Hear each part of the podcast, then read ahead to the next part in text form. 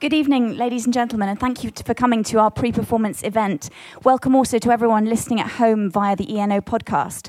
My name's Alexandra Coghlan. I'm a music critic and journalist. I'll be chairing tonight's panel discussion, but before I bring them out, I've been asked to give you a very quick introduction to Philip Glass, Jean Cocteau, and Orphée. Philip Glass's Orphée is not an artistic statement it's a response to an ongoing conversation and one that doesn't just begin with Cocteau's Orphée, but it goes back thousands of years to the 6th century BC when the legend of Orpheus first emerged. Since then, of course, we've had poets, writers, painters, all building on this legend, sort of building up these layers in this palimpsest. Philip Glass's opera stands on the shoulders of all those works. It's always already contingent, it's always incomplete, as tonight's director Netia Jones has expressed so eloquently. She writes about Orphée. The opera is like a hall of mirrors or multiple reflective surfaces. It is based on a film which itself drew inspiration from the whole history of opera. The film reflects on the filmmaker, and the opera also draws on aspects of the composer's life. Both the film and the opera refer to other films and other operas, and ideas of creativity, death, and immortality are at the center of the work. It is itself, and it is also about itself. So I'd like to spend just the next few minutes unpacking a few more of those layers which go into the work. So, minimalism, the movement so associated with Philip Glass, despite his great dislike of the term, as I believe Richard's going to go on to talk about later, is a term originally coined in the art world, not the music world. Where in the 1960s in New York, artists like Donald Judd, Frank Stella, Sol LeWitt, who are frustrated by art's increasing complexity, who want to distill it down to its essential elements. They're also frustrated with the notion that art has to represent something outside itself. Why cannot be, be complete in and of itself? As Frank Stella famously said, what you see is what you see with minimalism.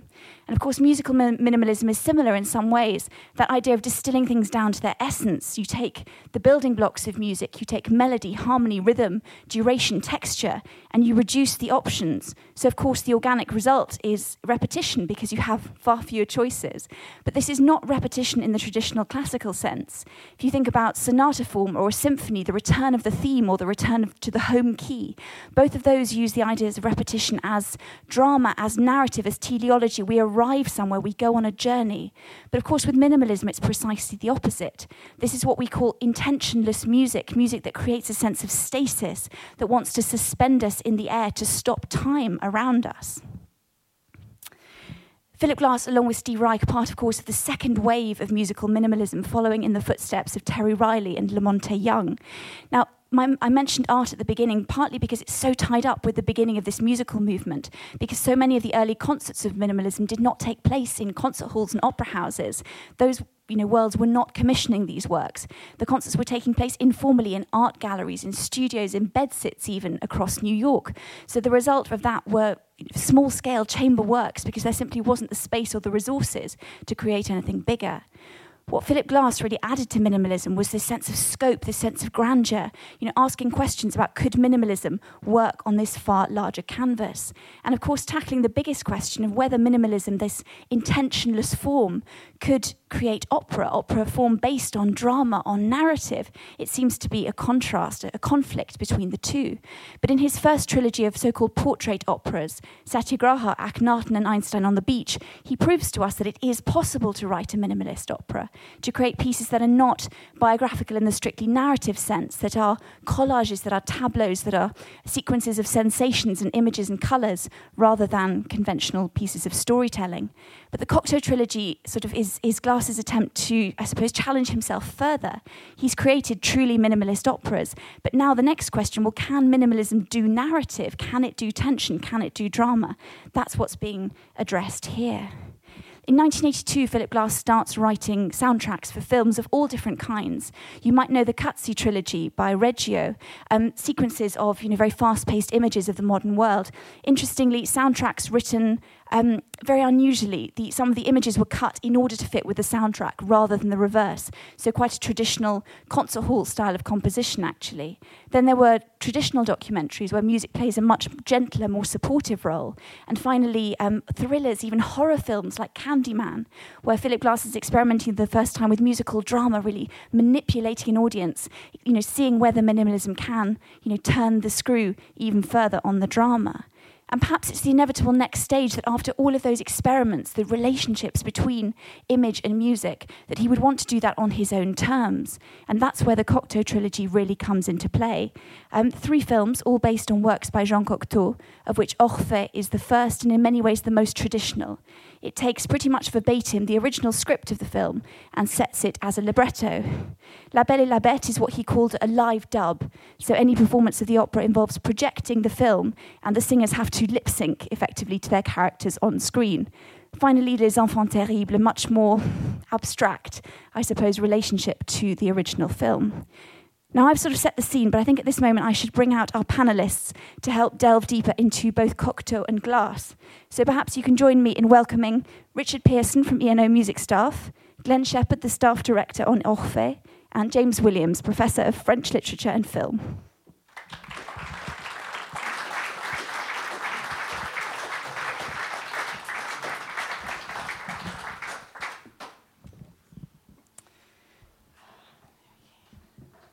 So, welcome everyone. Thank you for joining us.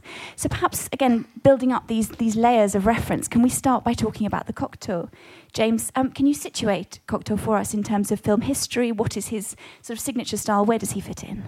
Okay, well, Cocteau in film history, which is just one part of his sort of multi work, uh, over 60 years of work across all artistic and cultural fields. Um, but perhaps uh, he did achieve the most in cinema, um, and Orphée being his fifth uh, main film, uh, is where he brought everything together. Um, and in a way, this is where he most imposed himself in French film history. He became this key figure for the new wave um, in the 1950s and 1960s. People like Truffaut and Godard saw Cocteau is this kind of supreme auteur figure. Um, they were developing theories of auteurism, uh, the idea that the director can be this visionary in charge of all aspects of film production, conception. And Cocteau represented the kind of the consummate auteur for the new wave.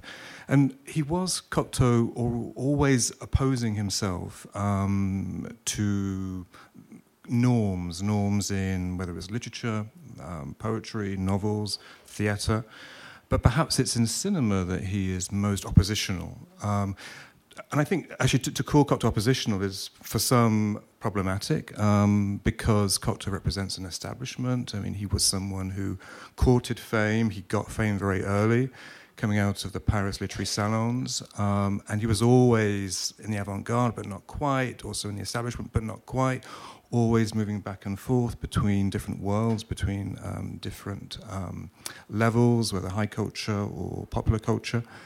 Um, and I think that in cinema, he was able to achieve his dream of becoming a kind of popular uh, artist. Cinema obviously has that because of its reach as an industry.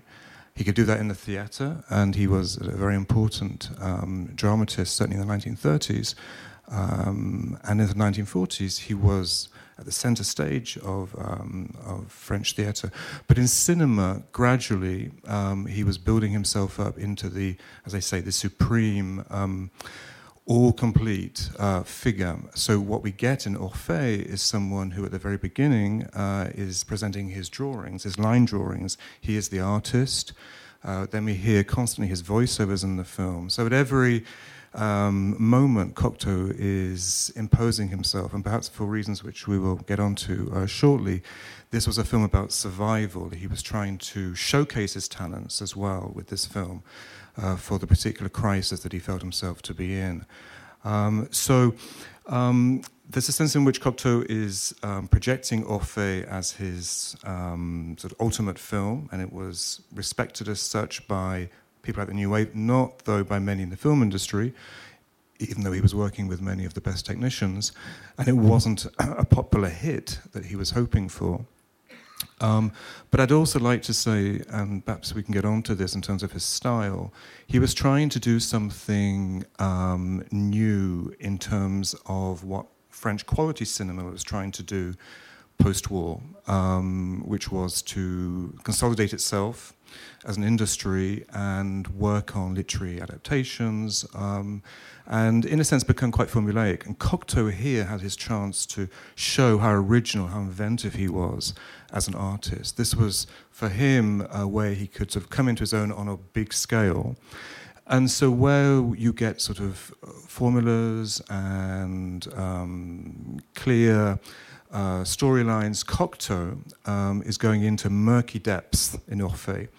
Uh, he's entering into ambiguities, ambivalences at every level, whether it's to do with characterization, Orphée himself, or whether it's to do with um, how he's um, projecting the male body in motion, what he's doing with uh, the notion of this zone that he is creating.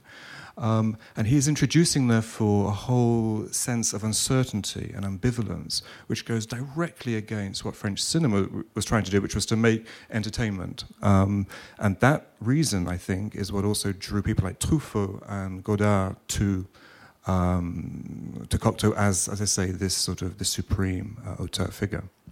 And the idea of Orphée is a bit of an idée fixe with Cocteau, isn't it? This is not his first encounter with the myth. No, he had um, produced a play in 1926, um, which was called Orphée and deemed uh, presented as a tragedy. Um, and deemed to be by Cocteau a tragedy, he, he, clung on to that idea, even though it's very much a farce, a kind of tragedy uh, farce. Um, and he is playing around already with uh, the myth of Orphée, Orpheus, um, and uh, Eurydice. But what he's doing there is making a statement, a clear statement about surrealism and Dada. So it's a very particular kind of Cocteau. He's also playing around with his biography, as he always was in his work, but in particular, I think in uh, the, the, play Orphée, he is he's giving, in fact, his own address, his Paris address. It's very much in jokes, innuendo. He's playing around with his world, the world that he is uh, moving in in Paris, which is a very um, cosmopolitan, gay world. He's playing tricks uh, for his audience. Um, it was a hit, and in fact, this was the beginning of the return to tragedy in French theatre. And Cocteau pursued that line into the 1930s. Um, the sort of the tragic tradition uh, was returned to through Cocteau. And his version of the myth is not necessarily the version that we all know. Can you give us the very broad brushstrokes? Because this, of course, becomes the plot of tonight's opera. Sure.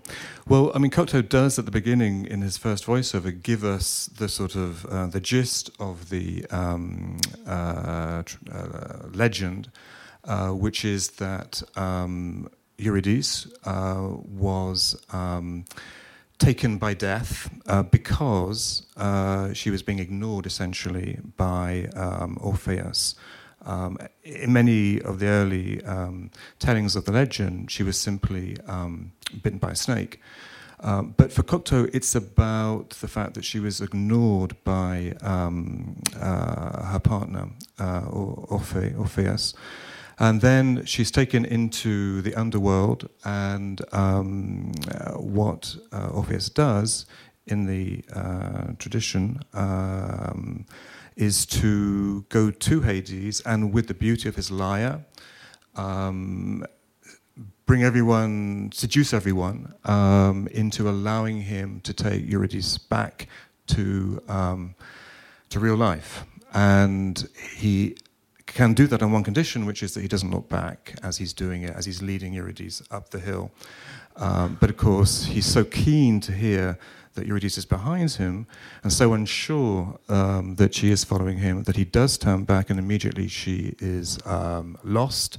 He cannot leave now uh, the underworld. Um, and in the original uh, myth, he is eventually um, eaten, um, deca- decapitated, in fact, uh, by the uh, Bacchante.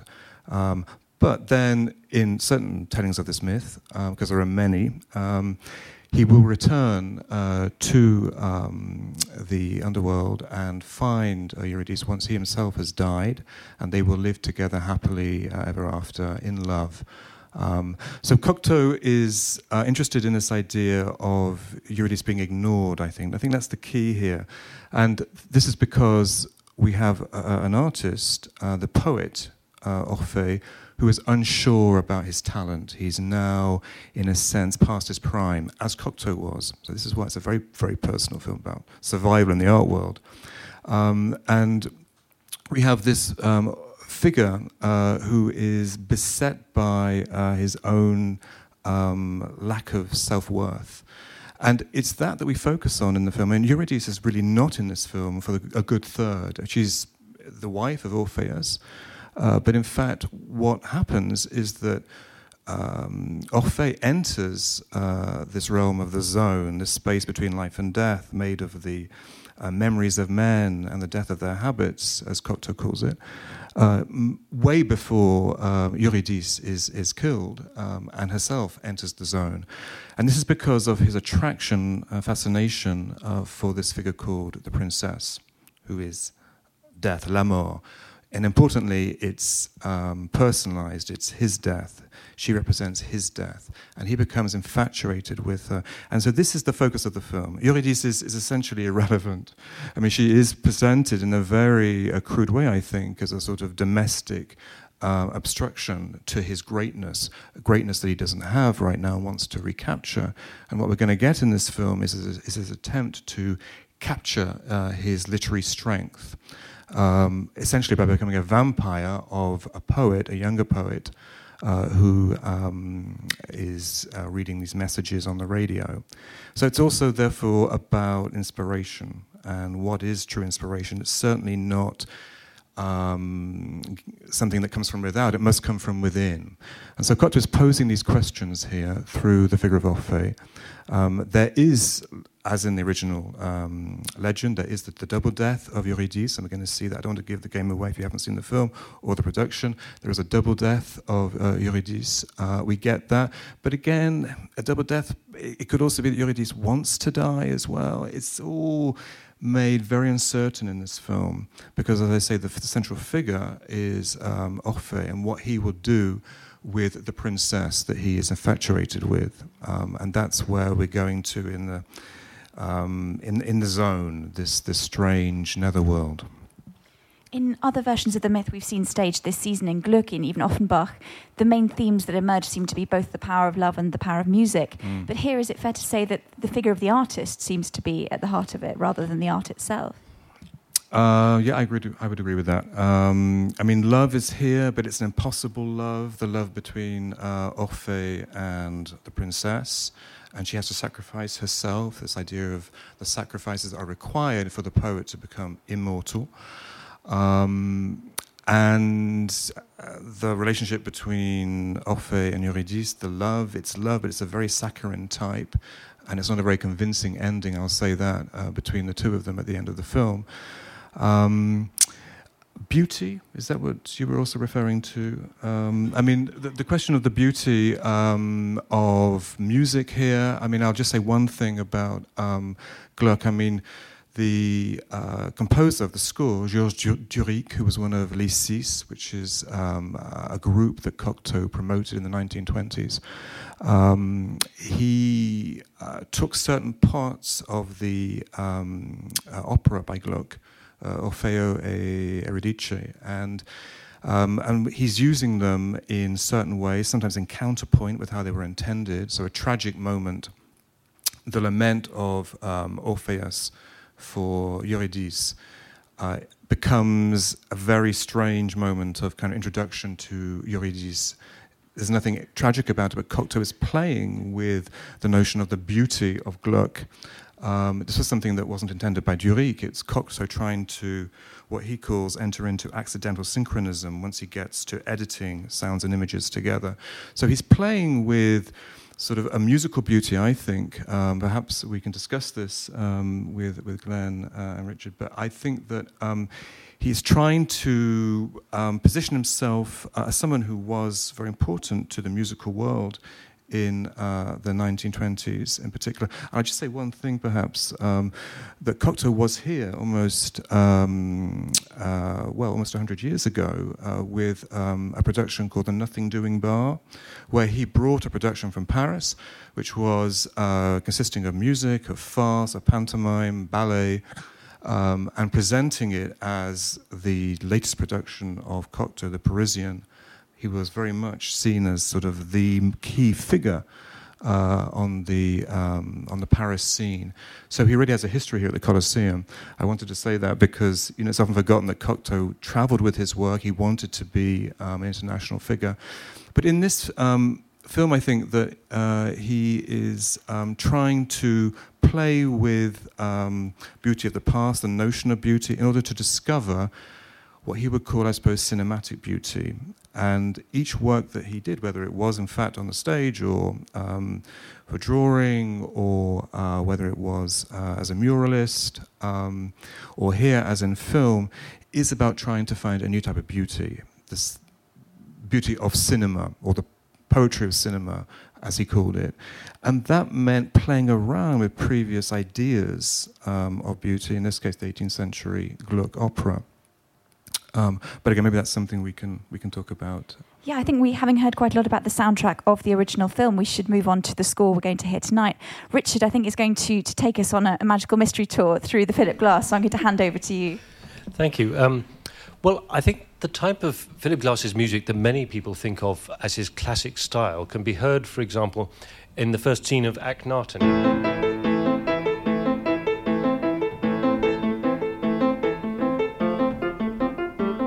And it carries on like that with just slight variations for about 20 minutes. That's all there is in the first scene. By contrast, Orphée opens like this. It couldn't be more different, could it? We're plunged straight into um, pastiche ragtime, if you like. Um, now, the music of Akhenaten, to return to that for a moment, this kind of material, is perfectly suited to the type of drama that Glass is setting there. There's no plot to speak of, no linear narrative. The audience is simply encouraged to immerse themselves in these gradually shifting kaleidoscopic musical patterns while contemplating just one thing or meditating on one idea, like the death of Akhenaten, or um, in Satyagraha, Gandhi's non violent form of protest. Um, and audience members who accept this form of music theatre and embrace it um, often find themselves having an almost transcendental experience and come out sort of floating on air and having a most amazing experience. Those who don't quite manage to accept it want to run out screaming often. and there, of course, there are those curious few who fall halfway between. And I've heard people come out of Akhenaten saying, well, I quite liked it, but it was rather repetitive. and it's, that's like saying, well, I quite like carrots, but they're a bit carroty, aren't they? Um, repetition is what this music is made of. Um, and in fact, as, as Alexandra said, Glass doesn't like the time, term minimalist. He simply says he composes music with repetitive structures. That is what the music is. Now, Orphée is a completely sort of different sort of drama to Akhenaten and Satyagraha. It is a detailed linear narrative, and the text is conversational in tone throughout. And I find it fascinating how Glass adapts his techniques, the same techniques in those opera, other operas, and uses them in Orphée. Um, here are a couple of examples. One of the classic building blocks of Philip Glass's music is a repetitive two note figure, something like that, often given a harmonic context like this. Now, he uses these notes at the beginning of Orphée. He gives them a slightly jauntier rhythm and changes one note, but it's still recognizably the same sort of bit of Philip Glass. However, the accompaniment that he gives that totally changes the character. So he's already adapted his own classic two note figure to suit the opening cafe scene.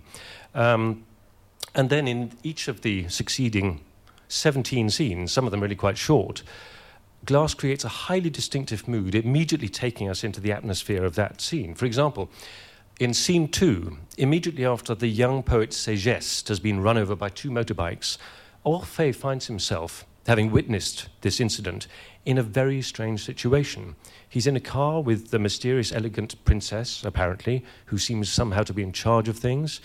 There's the corpse of Segeste and the two men who were riding their motorbikes, all there. It's a very weird world. Um, and the music Glass creates for this scene starts, well, is combined of various elements. There's the classic two note figure, an arpeggio figure, and combined, they give us a very mysterious atmosphere. But then crucially, Glass adds a gratingly dissonant note in the bass. We're in C minor here, and there's a, a B natural in the bass. Um, and the combination of all these elements creates music which has a profoundly unsettling effect, just as Orphée is profoundly unsettled, finding himself in this situation.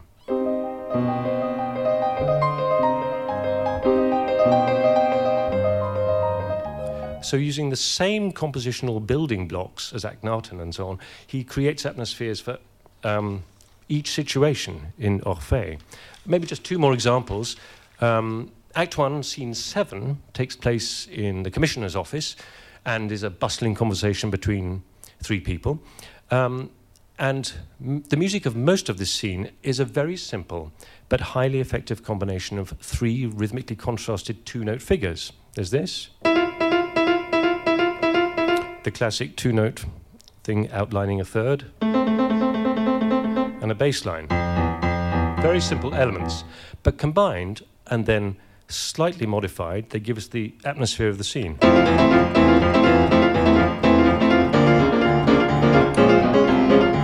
And it's got quite a nice funky feel to it. I've always enjoyed playing that one in rehearsals.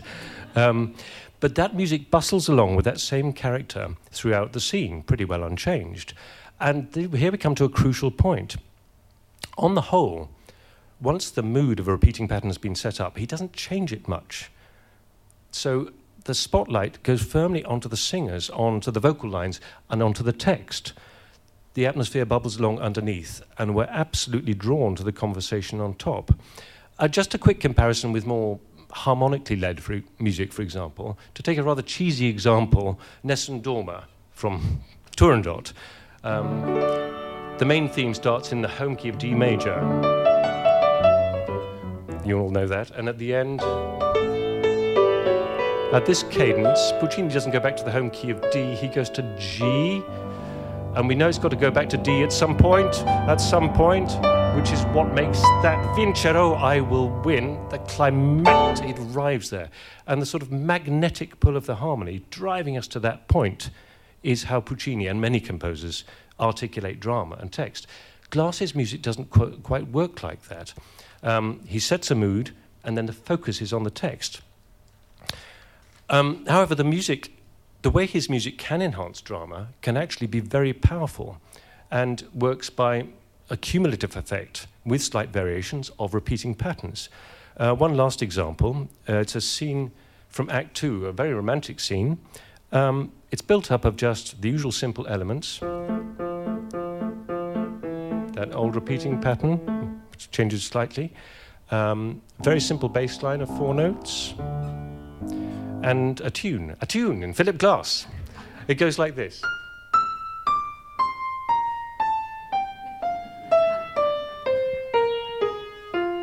Now, that's not going to win the Schubert Prize for melody. However, these elements combined produces very touching music, and then he gradually shifts them.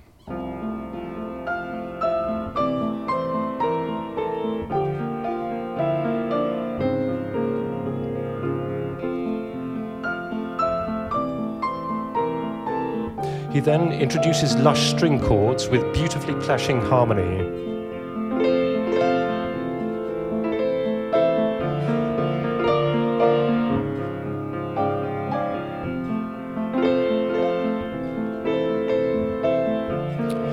Which he develops with a sensuous rocking rhythm.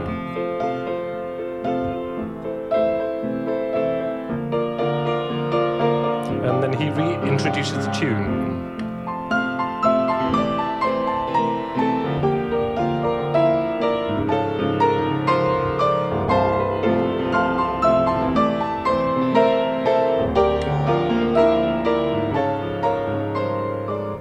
It's not a million miles from Rachmaninoff, is it? Uh, but it's built out of the familiar building block, blocks that he usually uses. So there's just a few examples of. Um, Thank you so much, Richard, for giving us such a vivid sense of what we're about to hear. Glenn, now to you. Can you give us a sense of what we're going to see tonight? Um, you've been with Netia Jones throughout the process. What can you tell us a bit more about her concept for tonight's sure. production? Um, so yeah, I, the, the I mean the first thing you'll see when you come in, there's a pre-show sort of environment set up in the space. It's not a typical Coliseum show where you take your you take your plastic glass of Pinot Grigio and um, wait for the show to start.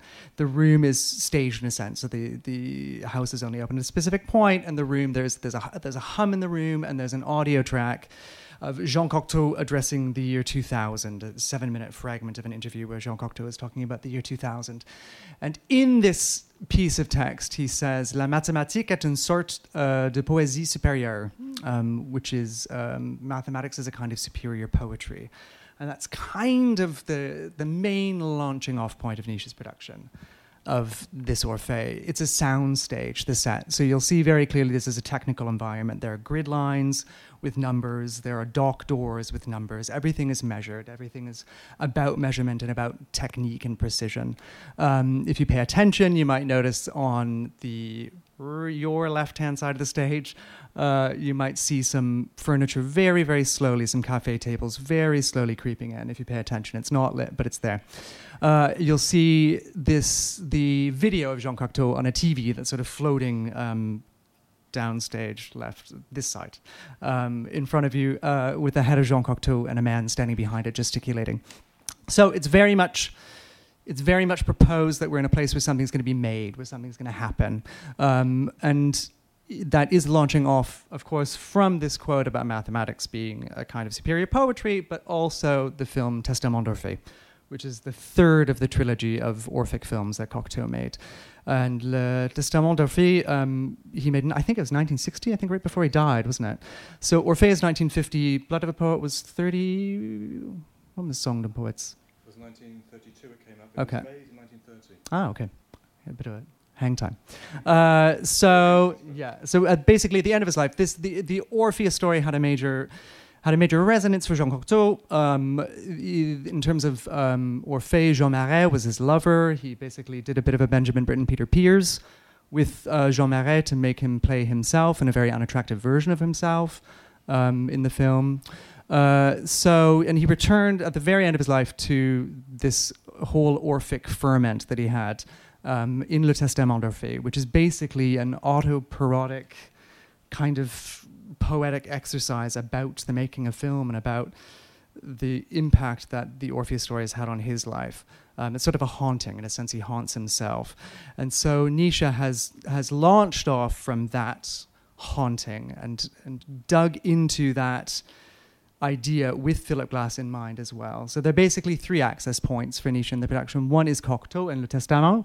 One is Philip Glass and his Francophilia and his, um, his obsession with Jean Cocteau and this thing that people who aren't from my side of the pond can't entirely understand about Europe until you get there is that it's really crazy and really special. Um, so that you, especially for him at the time, he just he could only access it through film.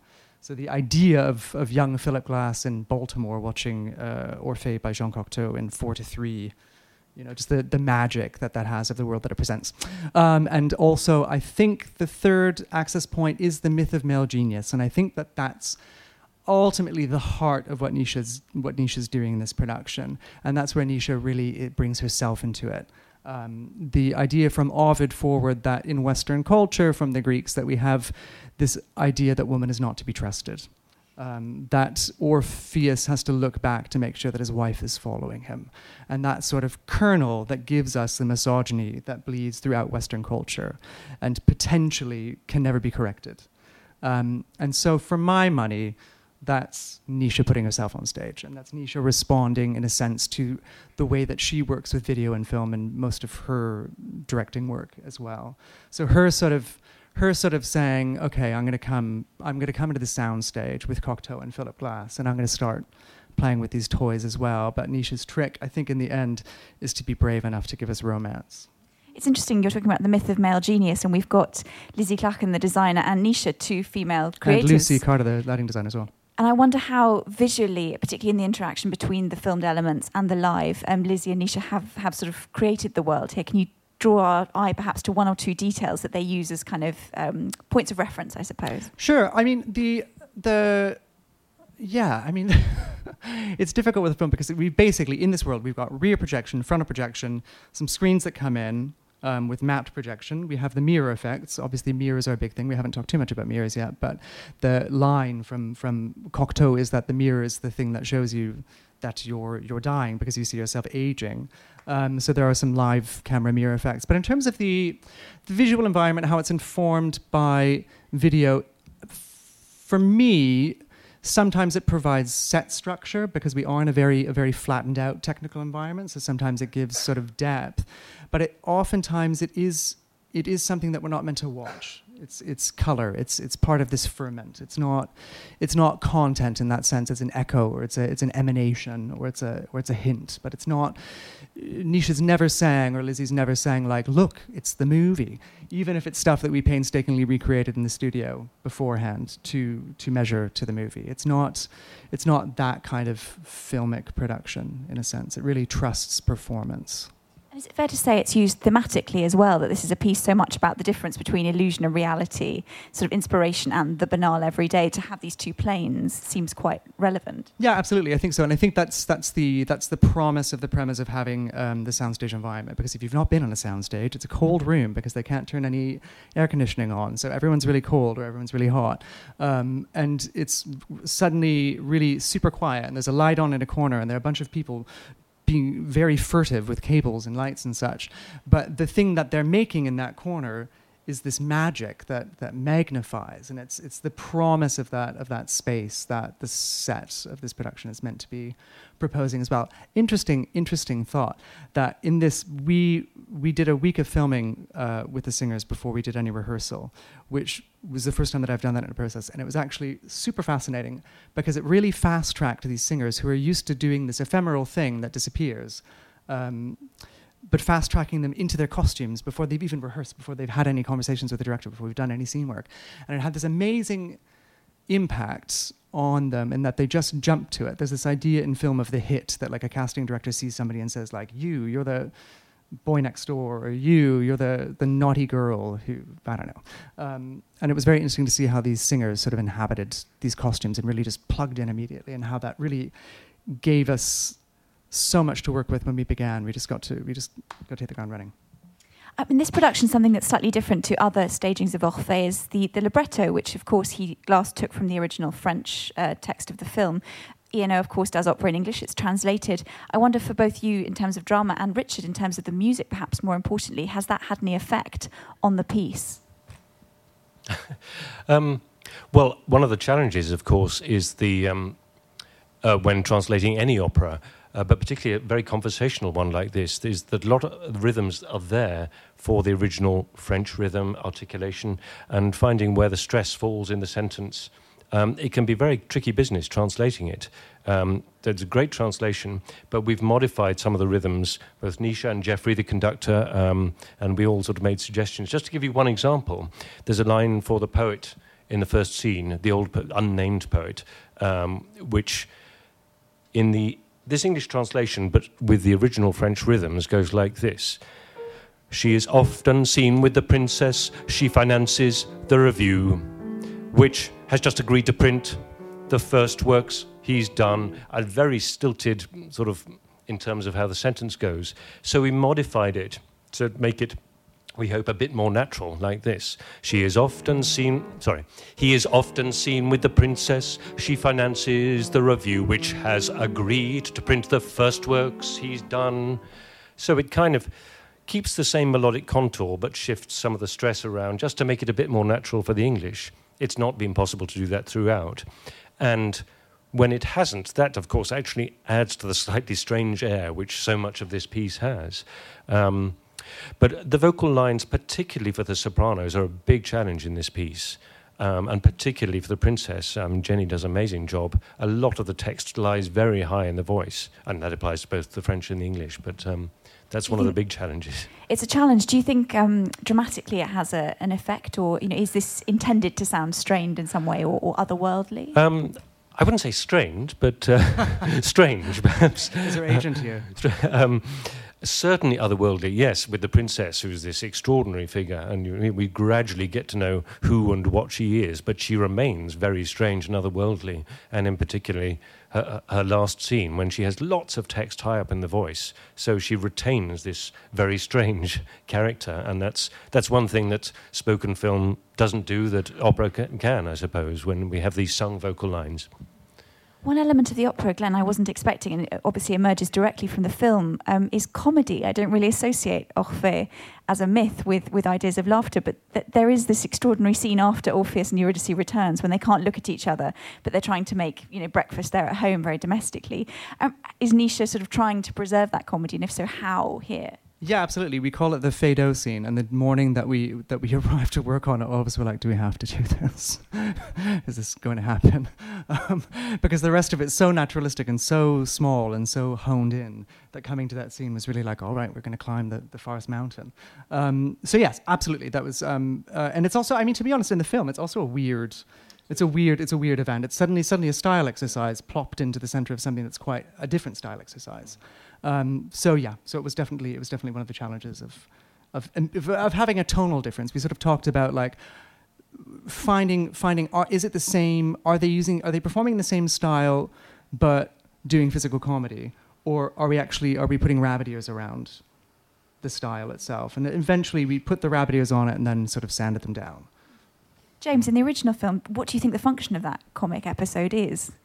Um, to pass the time. I mean, no, but, but, seriously, but seriously, because it was all about, as, as, as you were saying, Glenn, I mean, this idea of the mirrors, you see death at work, it's all the time counting, counting out time. And where are we? I mean, we're in different sorts of reality. The zone seems to be actually multi screened and full of different realities. And, and they come never, back at the same time as well, don't they? That's right. And, and, and, and so this idea of counting time is very important, I think. I mean, we are looking at our watches and we're thinking time is passing. Um, can I just come back to the question, though, of, of, of the comedy? Because the, uh, in the film it starts with a comment by uh, that he's just drunk, uh, had a drink at the Café des Poètes, and it was very bitter. And there is a comedy throughout um, the whole film, but it's a very bitter, ironic, dark comedy. I mean, there are many, one might call them sort of dark, humorous uh, comments by Heurtebise, um, who has this idea that humans are squirming in their, in their mess the whole time. And that's the spirit of this, and it's very dark from the off. And so when you get this kind of blatant, sort of domestic, Feydeau type farce, um, actually had to take it seriously as well because, as I say, this is, this is time passing and it's death. There's nothing light in this film at all. And I would say that as a general comment about Cocteau, I mean, who's dismissed so often as this light, you know, ultra versatile, uh, multi artist who couldn't sort of concentrate on one field. He did everything, whatever field he was working in, with absolute mathematical precision and rigor. I mean, he was not a light artist, everything was ultra serious because his art is about trying to construct some new artistic being for himself. I mean, and this uh, film um, is when he is essentially being uh, ignored by the people that he would most want to be recognized by, his fellow artists, uh, uh, someone from the avant garde who is now dismissed as the establishment. And so this is ultra serious for Cocteau. And comedy um, and different sorts of it, different kinds, is part of that story. It has to be wonderfully dark exchange at the beginning when Orphée says, "Well, the public loves me," and uh, is it the critic who says, "Well, they're alone"? The they're alone. Yeah. And the very last moment uh, in the film, he still says, once he's achieved, you know, the return back from the zone, and he's now got Eurydice, and they're going to have the child that um, she is expecting. He still says, "I'm detested." I mean, there's nothing triumphant about that. Um, it's it's very dark. On which note, I think we, I feel like we're just starting the yeah. discussion, but um, I feel like we should open it up. We've got time for maybe two questions. I'm going to pass over the microphone. Could you wait to ask your question until you've actually you've got the mic? I've always been wondering what is the uh, metaphor of being forbidden to look back? Um, good question. Um, it's a very good question. Can I think about that? because it's so loaded. I mean, and I think, um, you know, in Cocteau, it has a very erotic um, twist to it that he shouldn't look back, and yet he can't help looking back. Um, the play with the backs of the male bodies in this film is, is, is very important. And we could talk a lot about how Cocteau films male bodies in motion with reverse motion or slow motion. So, so that question actually informs the way Cocteau is filming um, the male bodies in motion in this film. Um, I mean, it, it is about trusting, uh, trusting that uh, his wife will follow him. Um, that's, that, that's, that's the, the legend. But I think Cocteau uses that as a, as a sort of stepping stone for talking about um, uh, the backs of things, if you like, the backs of the invisible sides of um, the everyday and visibility. I think sort of um, uh, the front and the back, and you could perhaps connect that to shot, counter shot. There's a lot of shot, counter shot in this film. Um, it becomes a, quite a formal question in this um, particular film by Orphée. Um, so, as it always does with Cocteau, I mean, you talk about themes, but they always come down in the end to the rules of the medium that he's working in. In this case, cinema, in this case, shot counter shot. He is uh, an artist of montage. That defines Cocteau, I think, from the very beginning of his work um, as, a, as a poet and novelist. It's montage, it's how things work together, connect together. Um, so you have the, um, the foreground, you have the background, they're always in a certain tension. So that myth of looking forward and not looking back, but the temptation always to look back, um, is, becomes a formal question, I would say.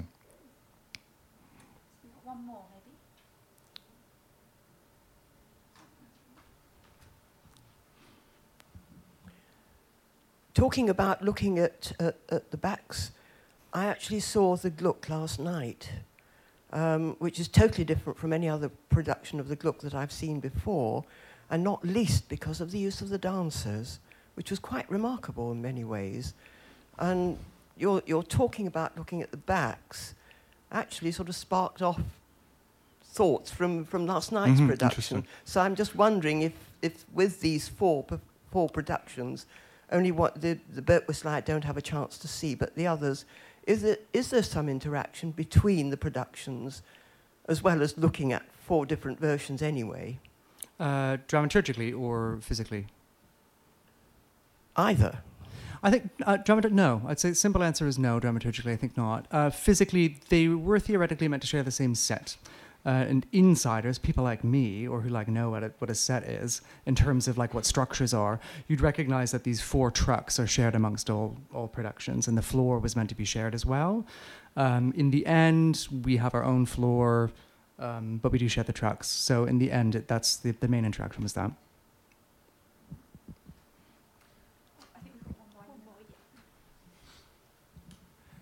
Can we, can we expect any more Orpheus operas, like Monteverdi, for example? I think none of us can speak to I can't. I can't speak to that. No, I don't know. I don't know. I think it might be a little bit Orpheus down for the moment. I think that's one season was was enough. Next think we'll- season. Yeah, exactly.